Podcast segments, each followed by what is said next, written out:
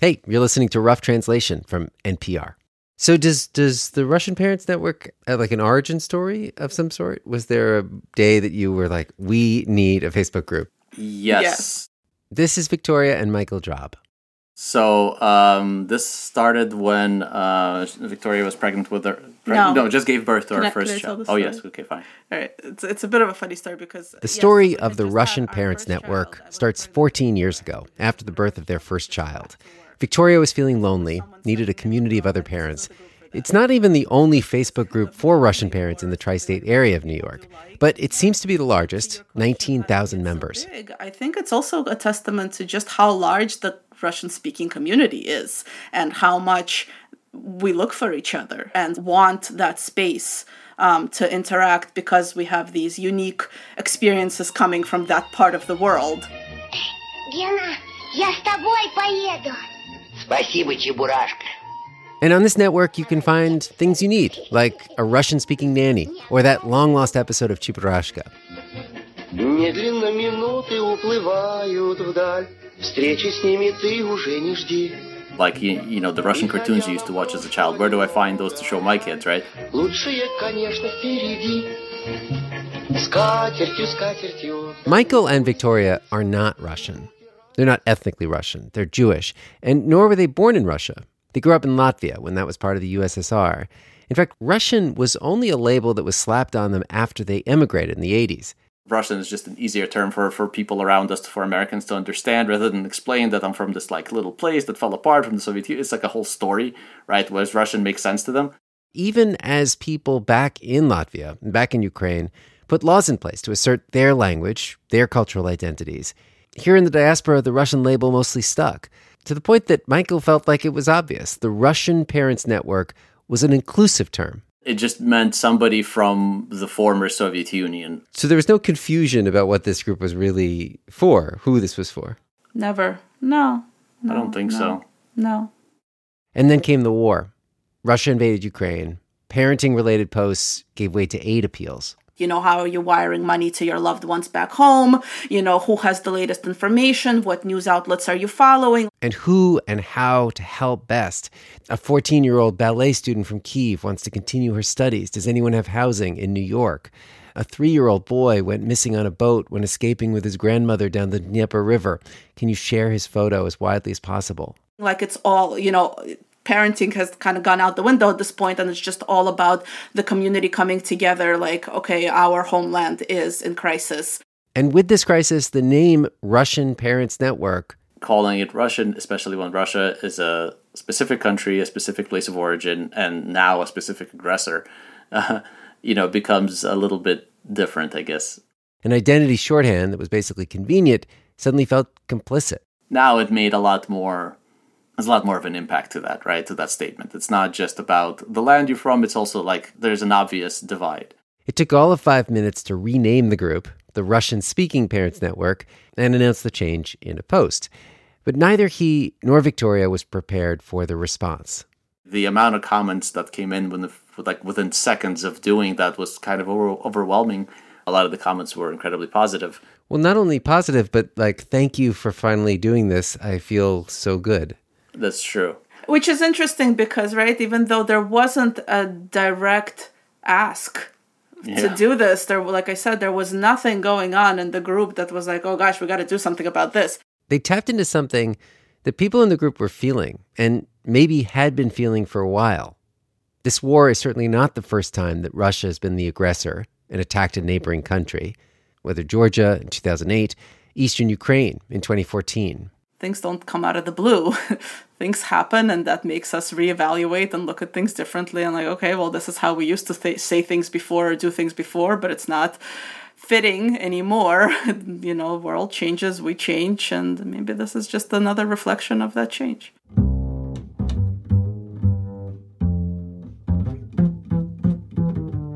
This is Rough Translation. I'm Gregory Warner.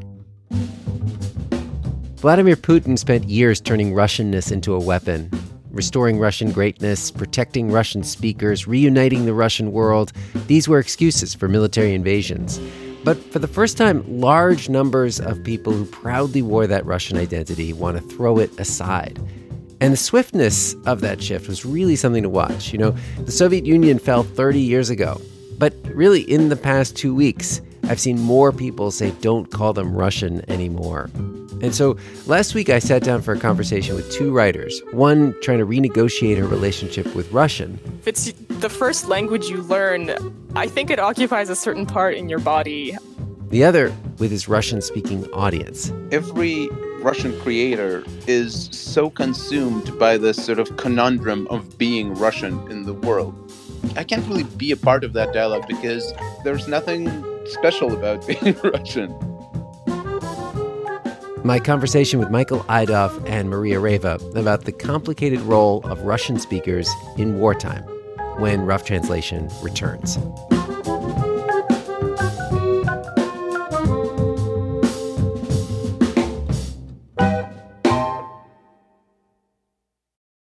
Hey, we're back with Rough Translation. I'm Gregory Warner. So, what we're going to do for you in this episode is not what we usually do. This is a completely live conversation that we've just condensed for you here on the show. It is a Twitter Spaces conversation with two writers who I admire. Maria Reva, a Ukrainian Canadian writer whose short story collection, Good Citizens Need Not Fear, was a finalist for the 2020 Rogers Writers Trust Fiction Prize. Reva was born in Ukraine and moved to Canada with her family in childhood. She grew up in Vancouver. My other guest is Michael Idov, born in Latvia. He's an American screenwriter, novelist, and director. His work includes the film Leto, nominated for a Palme d'Or, and his hit German series Deutschland 89. He lives in Los Angeles. And his recent piece for Vanity Fair was entitled Language is Never the Enemy Why I Will Not Write in Russian as Long as Putin is in Power. Maria, let's just start with you. I mean, do you you still have family in Ukraine, right? So, so how are they holding up? Uh, yes, um, I have family in uh, Kiev and Kherson and Cherkasy as well. Uh, the relatives in Kiev, um, they uh, made their second attempt to leave uh, a couple of days ago, and we just learned that they uh, were successful. They um, have now crossed the border to Poland.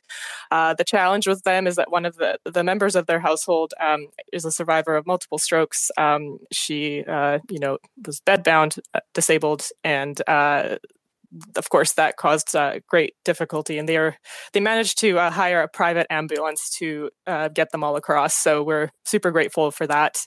Um, I've heard of other from other Ukrainians who have you know relatives there who haven't heard from their relatives in a few days. So, uh, yes, uh, the relatives in Kherson, um, they uh, Kherson is effectively surrounded right now, uh, even though civilians managed to push off the uh, occupation of the city. But uh, my relatives there are staying put for now. Um, so that's the update from me.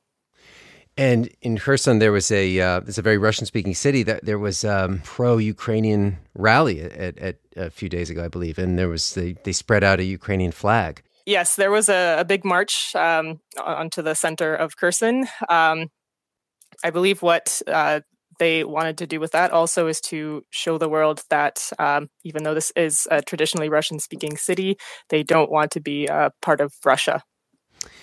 Michael, um, just with you, anyone in particular in Russia or Ukraine that you're keeping in touch with or that you're worried about right now? Uh, yes, of course. I um, I don't have any relatives in um, uh, in Russia or Ukraine at this point, uh, but I do have uh, a couple of friends. I have a, a friend who's a well-known musician who's uh, in Kiev right now, so I'm in touch with him constantly, and uh, we're in touch with a few uh, people on the Polish Ukrainian border on both sides. Um, our friends from Berlin are organizing human, humanitarian aid convoys there, and one of my Ukrainian friends is helping on the um, on the Ukrainian side of that. And of course, uh, you know, when it comes to Russia, um, I'm just looking kind of amazed and aghast at the exodus of sort of almost every brand of thinking Russian, uh, you know, um, from computer engineers to, you know, musicians and actors, and um, of course journalists and uh, et cetera, et cetera, just spread out from Armenia to Turkey to Portugal to uh, Germany, and it's uh, it's quite something to behold. And uh, just going back to what uh, Maria said about Kherson and and what you said about this um, the pro-Ukrainian rally, what what Putin is accomplishing right now is actually something absolutely astonishing if you think about it. Um, he's creating millions of anti-Russian Russian speakers, which is something that has never existed in the history of Russia as a country. Maria, I feel like you've thought about this because your op ed for the Globe and Mail was on loving and hating Russian. Um, and so I'm wondering if we can wind back the clock, go back to that, and start with the kind of the loving part. Um, you were born in Ukraine, then part of the Soviet Union. What was your relationship to the Russian language growing up? Um, so I grew up speaking uh, Russian, and because I left Ukraine at the age of seven, um, I I didn't learn uh, Ukrainian very much. I, I, wasn't able to absorb sort of the flourishing of Ukrainian again uh, over there. Uh, so, so I grew up speaking the language of my household, and uh, we, you know, we used to comfortably speak it, um, even though you know we were never pro pro Putin in any any sense of the word. Um, but uh, now we're really rethinking our, our relationship with the language. Uh, we have friends in um, in in Kiev, you know, who have been responding to our messages, and for the first time in U- Ukrainian, we've never heard them speak Ukrainian to us before. And actually, just last night over dinner, we, um, in in my patchy way, I was trying to join the Ukrainian conversation around me. Um, so my, my dad does speak uh, Ukrainian. Um, my my mother has uh, some knowledge of Ukrainian as well. Mm-hmm. So I, I, think since the invasion, um, I've you know, I've personally come to think of the language as, uh, uh, you know, a national security issue, really, because uh, in previous uh, statements, Putin has said that uh, uh, he sees the limits of the Russian world where the Russian language is used. And he used these, this excuse of, you know, so-called protecting Russian speakers in Ukraine. He used it as an excuse to invade Ukraine. So that has really changed my relationship with the language. I am trying to learn more Ukrainian now. Um, when I can go back to Ukraine, I would like to speak Ukrainian. You know, I'm curious. You you had the fascinating uh, episode that you describe in that op-ed. Um, you write about an experience, and this was a couple of years ago, I guess, watching the official New Year's address by President Zelensky of Ukraine, and I um, I don't want this to sound flip because I know that right now we are all, uh, many of us, I should say, are glued to Zelensky's media appearances. But I feel like in normal times to turn on something like the, you know, the New Year's greetings of a president, um, you have to be pretty homesick. And, and so tell me uh, the story of watching Zelensky and and trying to um, connect. Uh, yes. So I would say that is a tradition over there that, you know, the president gives these New Year's uh, addresses and people do tune in and listen. And this was um, the, his New Year's address uh, in December 31st, 2019. And um, yeah, my family and I tuned in. Дорогі українці, зазвичай and I just remember this feeling of my comprehension just dimmed in and out. And I could tell he was trying to spread this message of unity. Uh, and he, the address actually contained multiple languages in it. And I could feel the mood of it, but I couldn't understand all of it myself. And that was a, a really uncomfortable feeling. Um, and I wanted to understand all of it. Um, and then we tuned, you know, out of this morbid curiosity, we turned into tuned into uh, Putin's New Year's address. Уважаемые граждане России. And дорогие друзья. I understood the whole thing, and it sounded like, um, you know, this warning of about the Russian military. That's what he chose to talk about in his New Year's address. So it was awful to be able to understand that message in full, but not the message of the Ukrainian president. Yeah, you write about this and you say, I'd never step foot on Russian soil, but with queasy recognition, I knew what he wanted me and millions of Russian speakers around the globe to feel the call of home. Um, why do you say that, that, you know, you knew what he wanted you to feel? It was an emotional reaction. When, you know, if it's the first language you learn, I think it occupies a certain part in your body. Um, I actually feel it coming from a different part of my body than when I speak English. Uh, English comes from kind of the top of the head, Russian comes from this kind of chest area. So that language for me, I mean, that represented my lifeline back to Ukraine. It was my lifeline back to my relatives there, uh, our summers at the dacha, right? That's that's how that's the the language we used to joke in, tell stories in. So that's that was that feeling of home for me. Yeah the language that connected you back to your relatives in Ukraine was now being employed in this warlike message from from President Putin. Exactly. Yes. Yeah. So that that call. I, I mean, do you, uh, yeah, Michael, do you do do you want to react to any of this? Do you do you recognize this this feeling or any reactions to what Maria is saying? Well, um, I have a very different relationship with the Russian language and a very different circumstance because um, I come from Soviet occupied Latvia. And um, I come from a Russian speaking Jewish community there. So technically, my speaking Russian and my knowledge of Russian is a is an accident of history and geopolitics because um, I should normally be speaking speaking either Yiddish or Latvian. Yet that's how things turned out, and um, and unlike uh, Maria, I've spent the last 20 years of my life uh, writing in English and in Russian, and for an American audience and for a Russian audience. And um, so my relationship with the Russian language is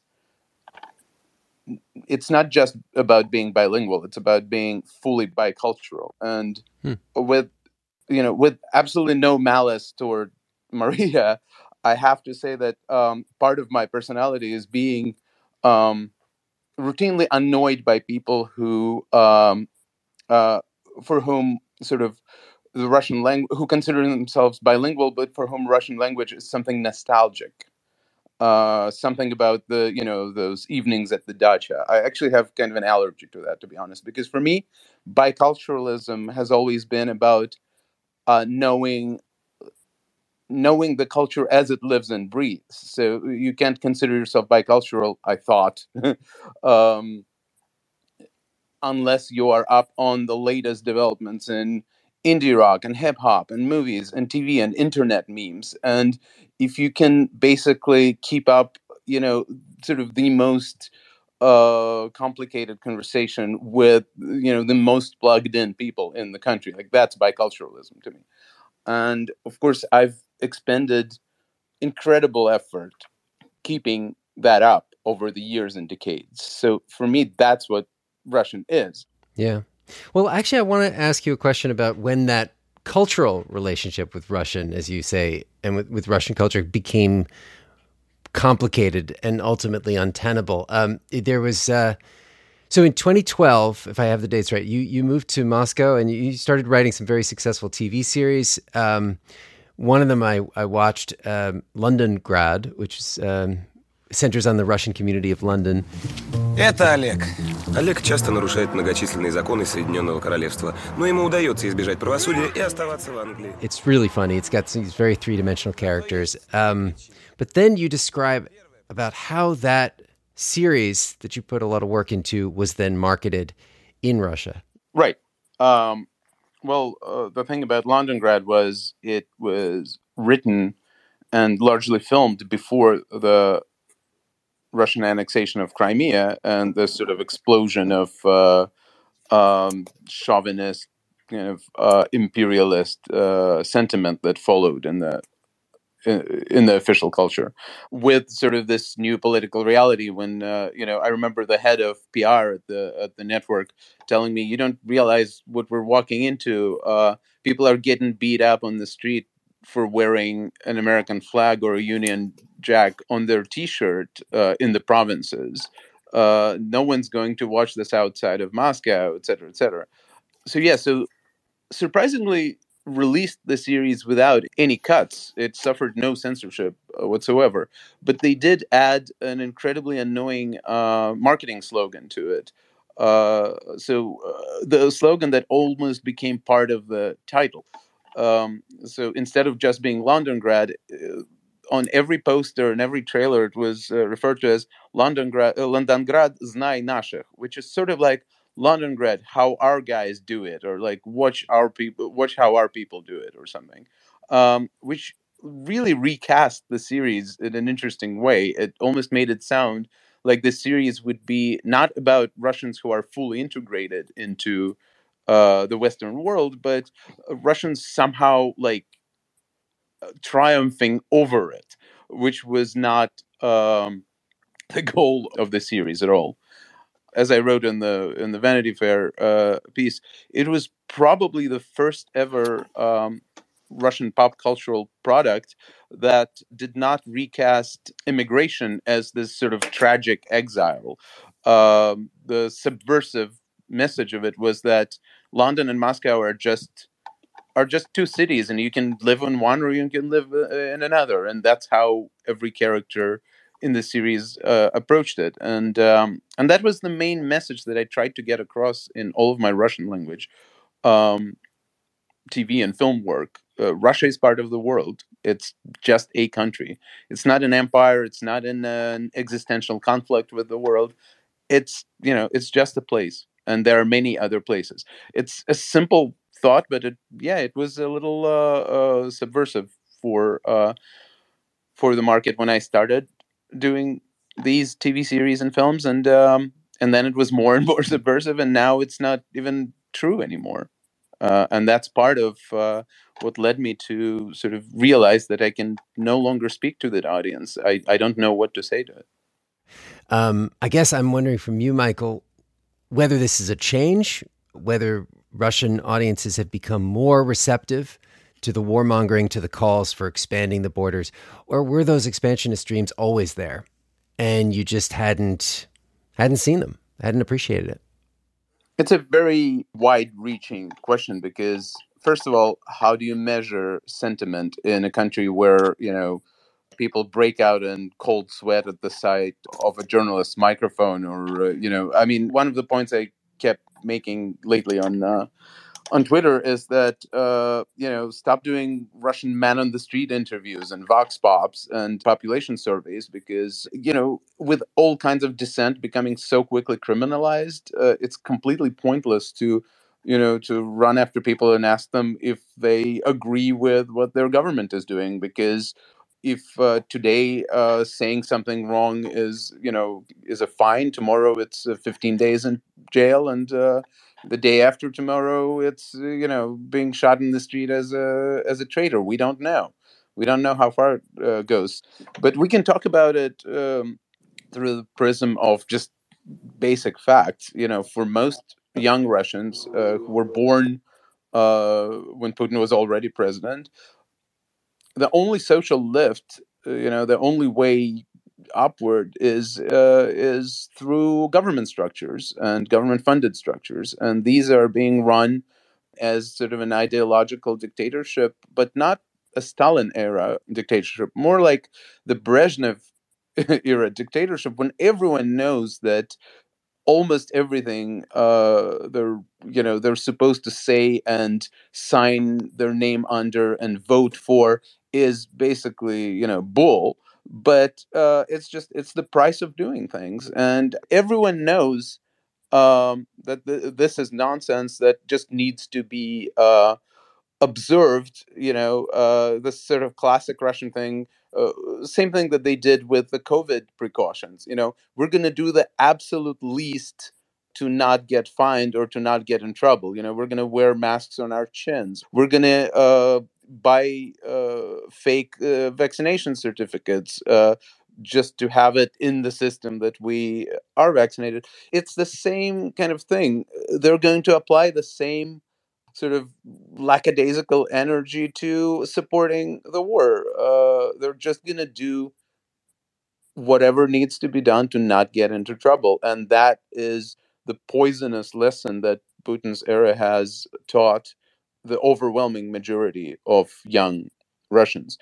Just to chime in, I think this is also showing us that um, when our civil liberty liberties begin to be uh, eroded, it happens gradually, right, slice by slice, and often it doesn't seem like it's a it's a big deal, um, or they don't, you know, they don't affect us directly in our in our perception. So this is for us to all also remember that once this starts happening, we do need to fight um, as early as possible because it becomes harder and harder, and the risks to your personal safety become higher and higher. And I uh, I have been watching the uh, protesters in Russia coming out onto the streets, and I see them, and I am very very uh, happy that they are doing this. Maria, I, I would love to ask you about what happened when you were texting with your family and they started speaking to you for the first, or speaking to your sister, I believe, in, for the first time in Ukrainian. Um, tell me sort of what that moment, where, what, what happened with that moment and what did it mean? Right. Uh, so I, I don't equate uh, Russian with Putinism necessarily. Uh, but uh, that moment, uh, you know, when we were hearing them speak Ukrainian to us, it really reinforced uh, that uh, it really is a, a question of nas- national security at this time. Um, I I know that Kiev authorities have asked uh, people out in the streets to speak Ukrainian where they can. there was a local news station in Odessa reporting that more and more people are switching to Ukrainian. It's not just a matter of symbolism. Um, it's also a way to um, identify saboteurs. So there are um, saboteurs out on the streets who are, you know, asking for directions uh, and trying to find information from civilians. Um, for example, they put uh, this kind of fluorescent paint onto buildings, um, which uh, serve as targets for um, airstrikes. So if someone comes to you on the street and they cannot speak a word of Ukrainian, that raises suspicious now. So it, it is a matter of national security. I'm part of the the uh, a Russian Parents Network, and they recently changed their name to the Russian Speaking Parents Network. There was no complaint. Even calling themselves the Russian Parents Network is, in New York. They were actually inviting Ukrainians and Latvians and, and people from Israel. I mean, anyone from the former Soviet Union. That was just implied. But when they changed it to Russian speaking parents network, they got uh, this huge um, outpouring of gratitude uh, from people who said, "Thank you for including me. Thank you for uh, sort of upending this kind of Russian Russian language hierarchy." And I guess I'm wondering is as as you yourself, Maria, are, are turning to learn Ukrainian, if um, other immigrant communities from from the former Soviet Union are are um, waking up to a desire to to be more inclusive, to to slough off the colonial reasons for speaking Russian. Yes, and I think that distinction between Russian and Russian speaking is more important now, uh, now more than ever. Uh, I think that, for example, Ukraine has been thought of uh, by a lot of folks out here in the West, judging by the reactions to my book, as a part of Russia or a province of Russia. There, um, when I read, uh, you know, reader responses uh, to, to my work, a lot of it is, yeah, a lot of the responses just casually say, "Oh, this book was set in Russia," even though multiple times in this book and on the book cover it says Ukraine. So. Um, so I think that differentiation between Russia as a country and Russian speakers who were not born in Russia is a very important one to make.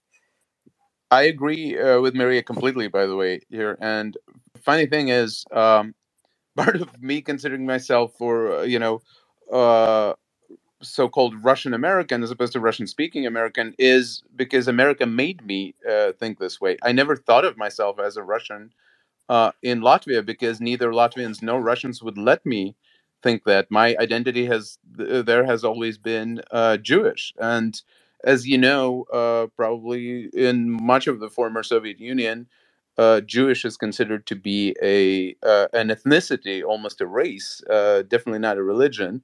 So I thought of myself as uh, you know, ethnic an ethnically Jewish Latvian uh, who happens to speak Russian. And so the first time in my life I got I heard myself referred to as Russian was after coming to to the U.S. And it's true that. Um, it's sort of the American point of view that uh, that pushes people from all over the Soviet Union or the uh, Russian imperial sphere, sphere, of influence into this Russian identity, and I think that the fact that uh, there's some pushback to that is is very healthy and uh, and good.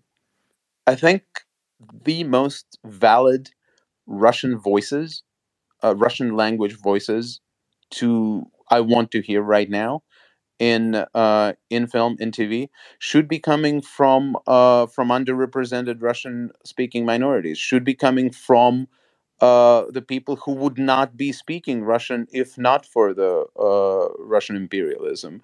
And it's uh, obvious that Ukrainian voices are are first in, in that line, but also um, you know I, I want to hear from Kazakhstan. I want to hear from uh, from Yakutia, from uh, you know for Chechnya, for God's sake. For uh, basically, I think that a lot of sort of Russian language content that's uh, that's clear of Putinism will have to come from the victims of Russian imperialism, not perpetrators of it. Coming up, what are the special responsibilities or opportunities for Russian speakers to engage with the people back home? My conversation with Michael Idov and Maria Reva continues after this break. Hey, we're back with Rough Translation. I'm Gregory Warner. So, there is this map that has haunted me really since the Russian military first started amassing in great numbers on the eastern Ukrainian border back in early January.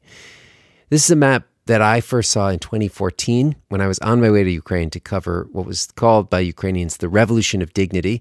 Uh, this was the uprising in Kiev that led to a change in regime and really set Ukraine on this uh, turn toward Europe and this collision course with Russia. Back then, a lot of people thought that Ukraine would not survive the revolution, that it would uh, split in half with Russia's help.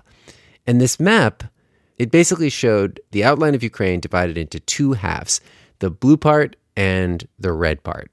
The blue part on the west was marked Ukrainian speakers, and the red part was marked Russian speakers.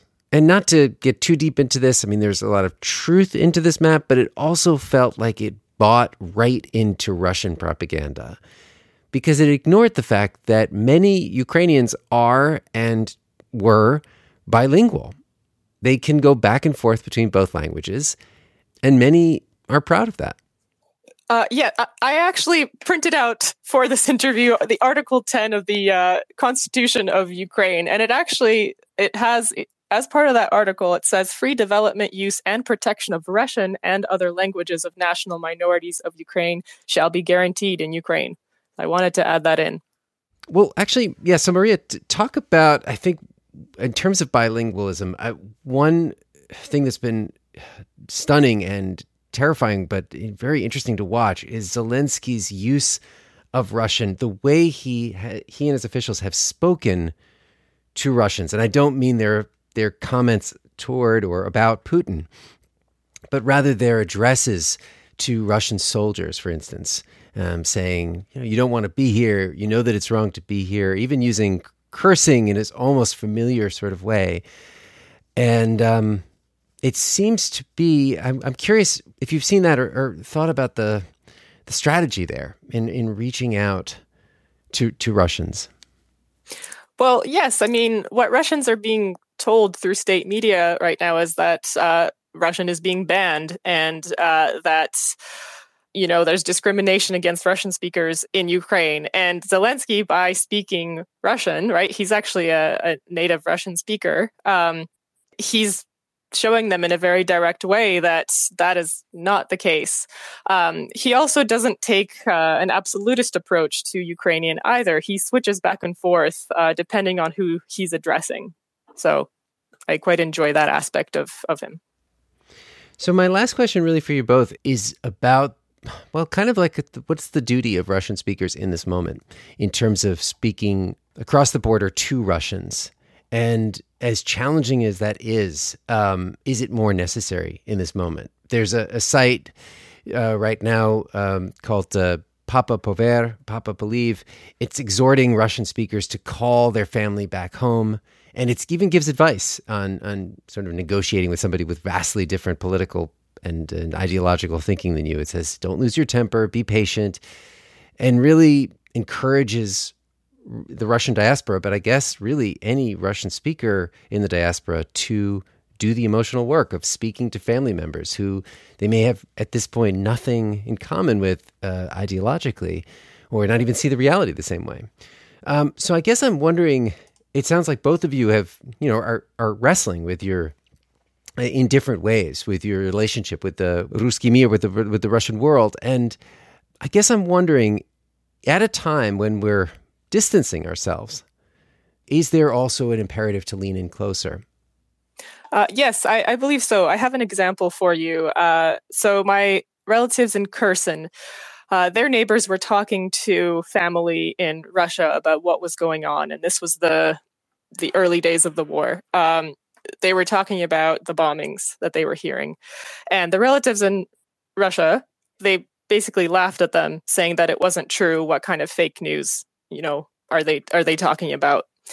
Uh, then these uh, rel- these neighbors in Kherson they sent them photos of the bodies of soldiers that were now on the bridge, the the main bridge in, in Kherson.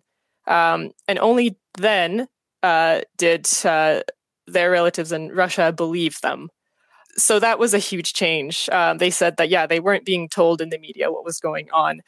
But I I also understand that you know some people might not have even believed the photos. They might they might have even said these are fake. So that was a positive outcome of that specific interaction that they were able to break through. But uh, I, I imagine that it's a quite a challenge in other cases. Michael, you called your decision not to write for Russian audiences anymore a sort of egotistical self care. and I'm wondering if um, how you feel about engaging with Russian audiences to the extent, or you or others, whether or not that's necessary or possible? If we're talking about the duty of Russian speakers to the world right now, I mean, our one, our number one duty is to help Ukraine. It's very simple, actually. Financially, logistically, you know, with words of support, and uh, um, I see that people from Ukraine are actually reacting very positively to um, to sort of unalloyed expressions of support uh, and uh, you know us going to um, to rallies around the world under the Ukrainian flag and and just making it very clear which side of this we're on. That's the number one priority. As as my number two priority, I see um, trying to figure out something that I've always um, shied away from and, in fact, kind of disliked, which is the diasporic Russian culture. Figure out what that might look like. And that's going to take years, probably. With any luck, you know, the Putin regime will uh, will come to an end, and the Russians and the diasporic Russians can uh, can start figuring this out together. If not, you know, there's the the Kasparov way, like sort of continuing to be kind of a a Russia expert and comment and commenter and and try to influence things within Russia, et cetera, et cetera. And then there's the Baryshnikov way, which is to sort of to embody and keep propping up the light of the Russian culture while completely cutting off Russia, the state. You know, he never uh, visited ever since um, uh, defecting, uh, even after the regime change. He never toured in Russia. You know, uh, when he wants the Russian audiences to see his shows, he uh, stages them in places like uh, Latvia or Poland or Lithuania, so they you know could come across the border and see them there. So, but at the same time, you know, he's not uh, reinventing himself as an American. So, to me, the road ahead is the Baryshnikov way right now. Well, that's all we have time for. But thank you so much, uh, Michael and Maria, for this for this nuanced discussion. Thank you, thank you very much for having us, and thank you to uh, Rough Translation NPR.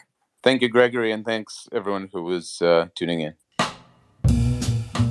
Today's show is produced by Pablo Arguelles and Adelina Lancianese. Edited by Bruce Auster and Luis Trelles. Special thanks to Matt Adams, who guided us through our very first Twitter Spaces conversation. Let's do it again soon. And thanks again to our guests, Maria Reva and Michael Idov, as well as Victoria and Michael Drob from the Russian speaking Parents Network. And not to forget, the Rough Translation Bosses Network is Neal Carruth, Dee Schanche, Chris Turpin, and Anya Grundmann. Liana Simstrom is our supervising producer. John Ellis composed our theme music. We want to bring you more conversations like this one that unpack what is happening in Ukraine and the ripple effects around the world. If there's some topic that you're interested in us covering, drop us a line. We're at roughtranslation at npr.org. We're on Twitter at roughly. I'm Gregory Warner, back in two weeks with more rough translation.